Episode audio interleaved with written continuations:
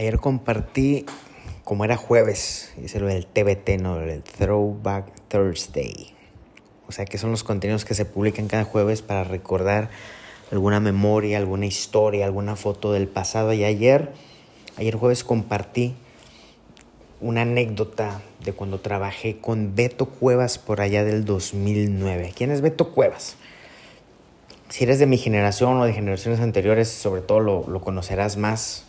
Es un cantante, es un rockstar chileno de un grupo que creo que ya no existe, que se llama La Ley, de un grupo de Chile.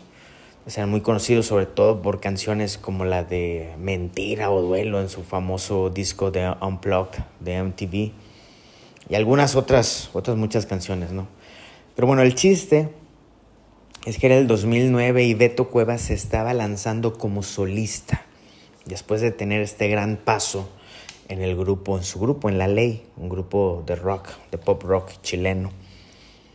Ya sabes, era el boom del, o veníamos de un boom del rock en Latinoamérica, este, obviamente antecedidos, ¿no? Fundado por, por grupos como, como, eh, como Soda Stereo, eh, Caifanes y demás, y la ley era por ahí, no, no, de los, de, de las últimas camadas, ¿no? Por, por así decirlo, de ese, de ese boom en el rock latinoamericano. El chiste es que Beto Cuevas se estaba independizando como líder de la banda. ¿Y qué tiene que ver Beto Cuevas con, con la creatividad, con este podcast de intrusos creativos? Tiene que ver conmigo. Yo venía, o yo trabajaba en una agencia, y yo era diseñador y programador. Yo estudié ingeniería en sistemas, o sea, sé programar, sé hacer códigos y cuánta cosa, ¿no? Aprendí en la escuela a hacer eh, sitios web en tecnologías como JSP, ASP, PHP, usar cosas de MySQL y cuantas cosas así de la Matrix que, que te imagines, ¿no? Pero siempre me incliné por el tema del diseño web, por lo tal, por lo tanto yo sabía, yo sabía diseñar y programar. Este podcast va a estar un poquito, este episodio va a estar un poquito más larguito de lo, de lo habitual, así que aguántame porque es importante compartirte esto. Sobre todo si tienes preguntas sobre el futuro de tu carrera. Sobre todo si te cuestionas si vas a estar haciendo lo mismo siempre. Así que sígame la onda, tómate un cafecito, una coca o algo. De tal forma que yo venía de, de hacer web. Hacer diseño web, programación web, por ahí sabía hacer también animación, me metía cosas del Flash. El Flash era una tecnología de, que creó Macromedia, que luego compró Adobe Adobe la de Photoshop, entonces era una tecnología para hacer temas de animación que se podían hacer en web. Luego por allá hay una historia de un intercambio de correos de Steve Jobs con el, con el mero mero de Adobe, porque Steve Jobs criticaba esta tecnología por ser un sistema cerrado dentro del todo el tema de las páginas web. Bueno, total, que yo era, era así. Entonces hacía diseño y hacía programación. Pero siempre he tenido una búsqueda creativa eh, tocaba guitarra, teclado, estaba aprendiendo temas de fotografía y varias otras cosillas. Y la verdad llegó un punto en que dije, ¿sabes qué? No, no, siempre he sido medio inquieto. Y sabes qué? No, no quiero estar sentado en la compu todo el día, todos los días. Y no sabía que había más allá. No sabía que había más allá del diseño web de la programación, de las animaciones, de todo lo que yo sabía hacer y no sabía ni para dónde, tampoco se me antojaba estudiar una maestría. Venía yo de, en el 2004, 2005, 2005, perdón, hice un año en Italia, que seguramente ya te he contado, luego te voy a contar más. Estuve como voluntario estudiando y trabajando en una escuela de Florencia, Italia. Entonces, también, entonces eso me abrió mucho la mente de, de que hoy hay vida, hay mucha vida fuera de la computadora. Y no sabía yo qué hacer y entonces, pero sí sabía o sí tenía yo un, un, un road model o al menos la visión de cómo era alguien a quien yo admiraba y admiro hasta el día de hoy. Y era el jefe de mi jefe, del jefe de mi jefe, hace como cuatro o cinco niveles hasta arriba en la agencia, el director de operaciones. George, Jorge, por todos le decíamos George. George es el típico vato que sabe presentar de maravilla en inglés y en español a todos los clientes, perdón, que te imagines. eh, a, políticos, a bancos, a gringos, de temas de editoriales, de innovación, escuelas, lo que te imagines. Típico buena onda, el inteligente, hablaba bien, sabía de diseño, de tecnología, de negocios, de todo. El típico jefe que venía y te, y te pedía algo y le decías que sí, aunque ni, aunque ni sabes que te pedía, Entonces un día yo me acerqué con George, le dije, oye, me regalas 10 minutos, George. El vato que siempre está ocupado, ¿no? me dijo, sí, vente. Ah, mira, coincidió, ¿no? Que tenía ese rato libre. Dijo, oye, George, mira, este, mira, está así, güey. Eh, pues ya sabes que yo soy diseñador y programador, y, pues, pero la neta quiero crecer, no sé para dónde, no sé qué quiero hacer, no sé qué quiero ser, no sé qué hay más allá de lo que sé hacer, no sé ni qué onda, güey. Pero una cosa sí te digo, estaba fumando, fumó un chorro y se me quedó viendo, me decía, ¿qué, qué, güey? No sé qué hacer, pero sí sé qué quiero ser, quiero ser como tú, güey. Y el otro dice, ¿cómo, güey? Yo, sí, güey, no sé, güey, no sé qué, qué es lo que haces, ni entiendo bien, ni cómo lo haces, pero quiero ser así, güey. Quiero ser así, güey. Y el vato no me preguntó más, no me cuestionó más, me acuerdo que sonrió y apagó su cigarro y me dice, sale, güey. Y me dice, pero te vas a aguantar, en el buen sentido como que vas a aguantar la chamba, lo que viene. Y dije, sí, güey, yo le entro, Dice, va, dos cosas.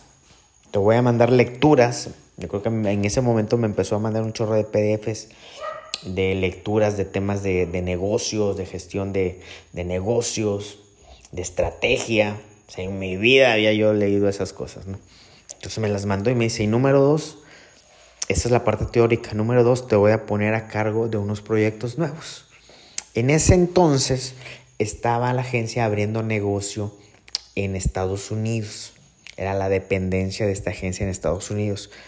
Y justo George había conectado con una señora que venía de trabajar en Warner Music durante muchos años, siendo representante de artistas y cuánta cosa, súper conectada la, la, señora, su esposo, tenía unos premios Pulitzer, y un total de esas personalidades chidas. Me dice, mira, se llama Maribel esa señora. Mira, justo estamos abriendo pláticas con Maribel para abrir mercado allá.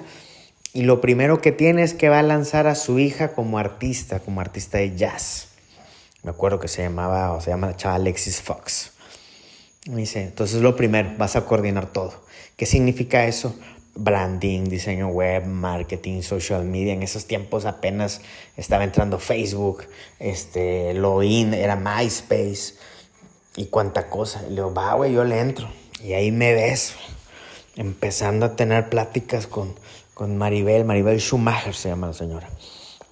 Y que necesitan, y luego con la chava Alexis Fox, y este, que lo que necesitaba, y el branding, y yo no sabía ni qué onda, y apenas medio estaba agarrando la onda cuando me dice Maribel, oye, ya tengo el primer cliente, ¿están listos? Y yo, pues sí, güey, pues qué onda, pues yo me imaginé, pues otro chavillo, ¿no? Que hay que lanzar o algo. Me dice de repente, es Beto Cuevas. Y yo, no seas mamón, güey. Me dice, sí, Beto Cuevas, el de la ley. yo, no es cierto, güey. Me puse pálido, güey. Me temblaron las, las piernas, güey. Me puse, no sé si escuchan a mis, perros ladrando. Y por aquí también ando buscando un grillo que suena. Pero bueno, ¿cómo que Beto Cuevas se va a lanzar? Se va a lanzar de, de, de, de solista. Y hay que hacerle todo lo que ya estábamos haciendo con su hija. Que me sirvió a mí como un prototipo para, para, para, entender temas de branding, en temas de artistas, los setup de MySpace y cuántas cosas, portadas de disco. dice, y ya tenemos junta, tenemos kickoff mañana y la madre. Y ahí me ves, güey, teniendo una plática con la representante, con Beto Cuevas y yo en Skype. Yo te juro que tartamudeaba, o sea, iba sudando frío, güey. De pasar de estar viendo códigos HTML, JS y la madre a estar hablando con un rockstar. Era un tema de no, no es cierto, güey. Tartamudeaba, no sabía yo ni qué decirle, si hablarle como groupie o, o qué. Entonces, pero me encontré con un vato buena onda que, que, que lo primero que dijo fue de que, oigan, tranquilo, qué chido, vamos a trabajar padre, mucho gusto. Este, mira, yo soy diseñador, dijo Beto Cuevas, entonces tengo noción de todo lo que estoy pidiendo, no, no, no, no voy a pedir cosas imposibles ni nada. Es diseñador de profesión. Entonces eso alivianó bastante la conversación. Entonces empecé a trabajar en el proyecto de Beto Cuevas, coordinando el diseño y la programación de su sitio web, de todo lo que te he contado, el, el diseño de la portada del disco. De hecho, en ese disco que se llama Miedo Escénico, yo aparezco en los créditos como dirección de arte, dirección creativa, una onda así. Entonces tuve varias sesiones con Beto Cuevas a través de Skype para diseñar todos sus, tus entregables, toda su estrategia de su lanzamiento. Y finalmente un día, como parte de la gira, vino a Monterrey. Entonces me dijeron, oye, ¿qué, ¿qué, podemos hacer? Entonces le hablé, yo en ese tiempo tenía unos amigos en un medio, les hablé para, para, para concertar unas entrevistas, algunas otras, una rueda de prensa. Conseguí boletos, obviamente me dieron boletos para, para el concierto. Eh, llevé a varios amigos, estuve por ahí antes del concierto en backstage. Y cuando, cuando veo a Beto y lo llevo a la rueda de prensa, iba por segunda ocasión nervioso. Porque una cosa es hablar con alguien por Skype y otra cosa es encontrarte un rockstar en la vida real, güey. Dije, ¿cómo me va a tratar? Me va a tratar como una chichincle diseñador, este, me va a ningunear, ni me va a pelar, entonces iba nervioso, güey. Me acuerdo que iba con, con, con un amigo, güey. Este, del proyecto también. Y nada, güey, que el vato no me abraza, me saluda. ¿Qué onda, güey? Felicidades, muchas gracias por lo que haces, qué gusto, güey. Y el vato obviamente caminaba con toda la actitud de rockstar y súper caposo, un vato, pues, pues carita, güey, gracioso para hablar, te habla así con toda una música, el peinado, la ropa, va caminando y toda la gente lo vuelta a ver que, wow, que este vato, qué onda. Y para nada, para nada mamón, güey. Me empieza a saludar y a platicar y yo, no seas mamón, güey, el vato es bien buena onda. Total, ya fue el concierto, se fue, seguimos trabajando y cuánta cosa. Pero lo que te quiero decir es que en esos dos momentos de duda, encontrarme por la primera vez en Skype, que el vato me dijera, soy diseñador, ahí como que me, me abrió mucho, me dio mucha tranquilidad de que, oye, estoy hablando con otro vato creativo, no rockstar, pero pues que entiende temas gráficos, güey. Y la segunda vez cuando llegó Monterrey, el, el miedo de, o la incertidumbre de conocerlo en persona y ver lo que era, que era buena onda, güey, que me trató bien, dándome incluso boletos para mis cuates y cuánta cosa. Fue un tema de que, oye, güey, un rockstar chido, güey, que valora mi trabajo. Entendí entonces que, que entre creativos debemos valorar nuestro trabajo. Un buen creativo, un rockstar, de verdad, no un vato que se cree rockstar, sino un rockstar como Beto Cuevas, me enseñó esa humildad, ese respeto que se debe tener entre creativos, como él me lo mostró me enseñó también que, que a veces, y es, te lo digo para, para que a mí no se me olvide también, que no nos mareemos cuando nos vaya bien con dos o tres cosas, que no debemos perder ese, que no se nos suba, pues no debemos perder ese respeto por el otro creativo y por las otras personas. Lo aprendí de un rockstar y hoy me lo recuerdo y lo, te lo comparto con, mucha, con mucho entusiasmo, ya me alargué mucho, pero, pero es algo que me emociona porque es de las anécdotas que guardo y atesoro atesoro muy bien como uno de los grandes parteaguas en mi carrera. Pero sobre todo, más importante, yo creo que fue que lo de Beto Cuevas, lo de Beto Cuevas fue una consecuencia de haber tenido esa plática con mi jefe, con George. Decirle, George, no sé qué hacer, pero sí sé que quiero ser como tú, güey. Hoy en día no sé si soy como George, obviamente no lo voy a lograr ser, pero me enseñó un camino me dio teoría y me dio práctica. Me mandó lecturas de estrategia y de negocio, pero me puso a cargo de lo que era en su momento un prototipo que fue saliendo bien hasta escalar rápidamente a un rockstar como Beto Cuevas. Entonces yo creo que el hack más grande que podemos tener en la vida, yo creo firmemente es conocer gente chingona como George, que te va a ahorrar muchos caminos, muchos aprendizajes, te va a lanzar al río de volada. Y me acuerdo que él me dijo, cualquier cosa, güey, tú vas a estar a cargo, pero cualquier cosa yo aquí estoy, güey. Así que tranquilo, como diciendo, cualquier cosa yo me meto.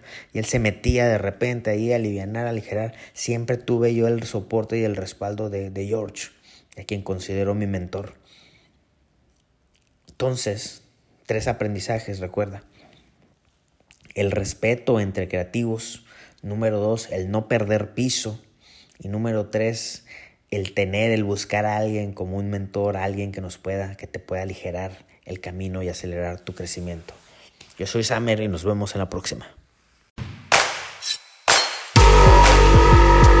Si te hizo sentido todo esto que escuchaste aquí, te invito a seguir cotorreando en Instagram, en Telegram, en Facebook, en todos lados estoy como Samer con Z. Mucho gusto, intruso creativo.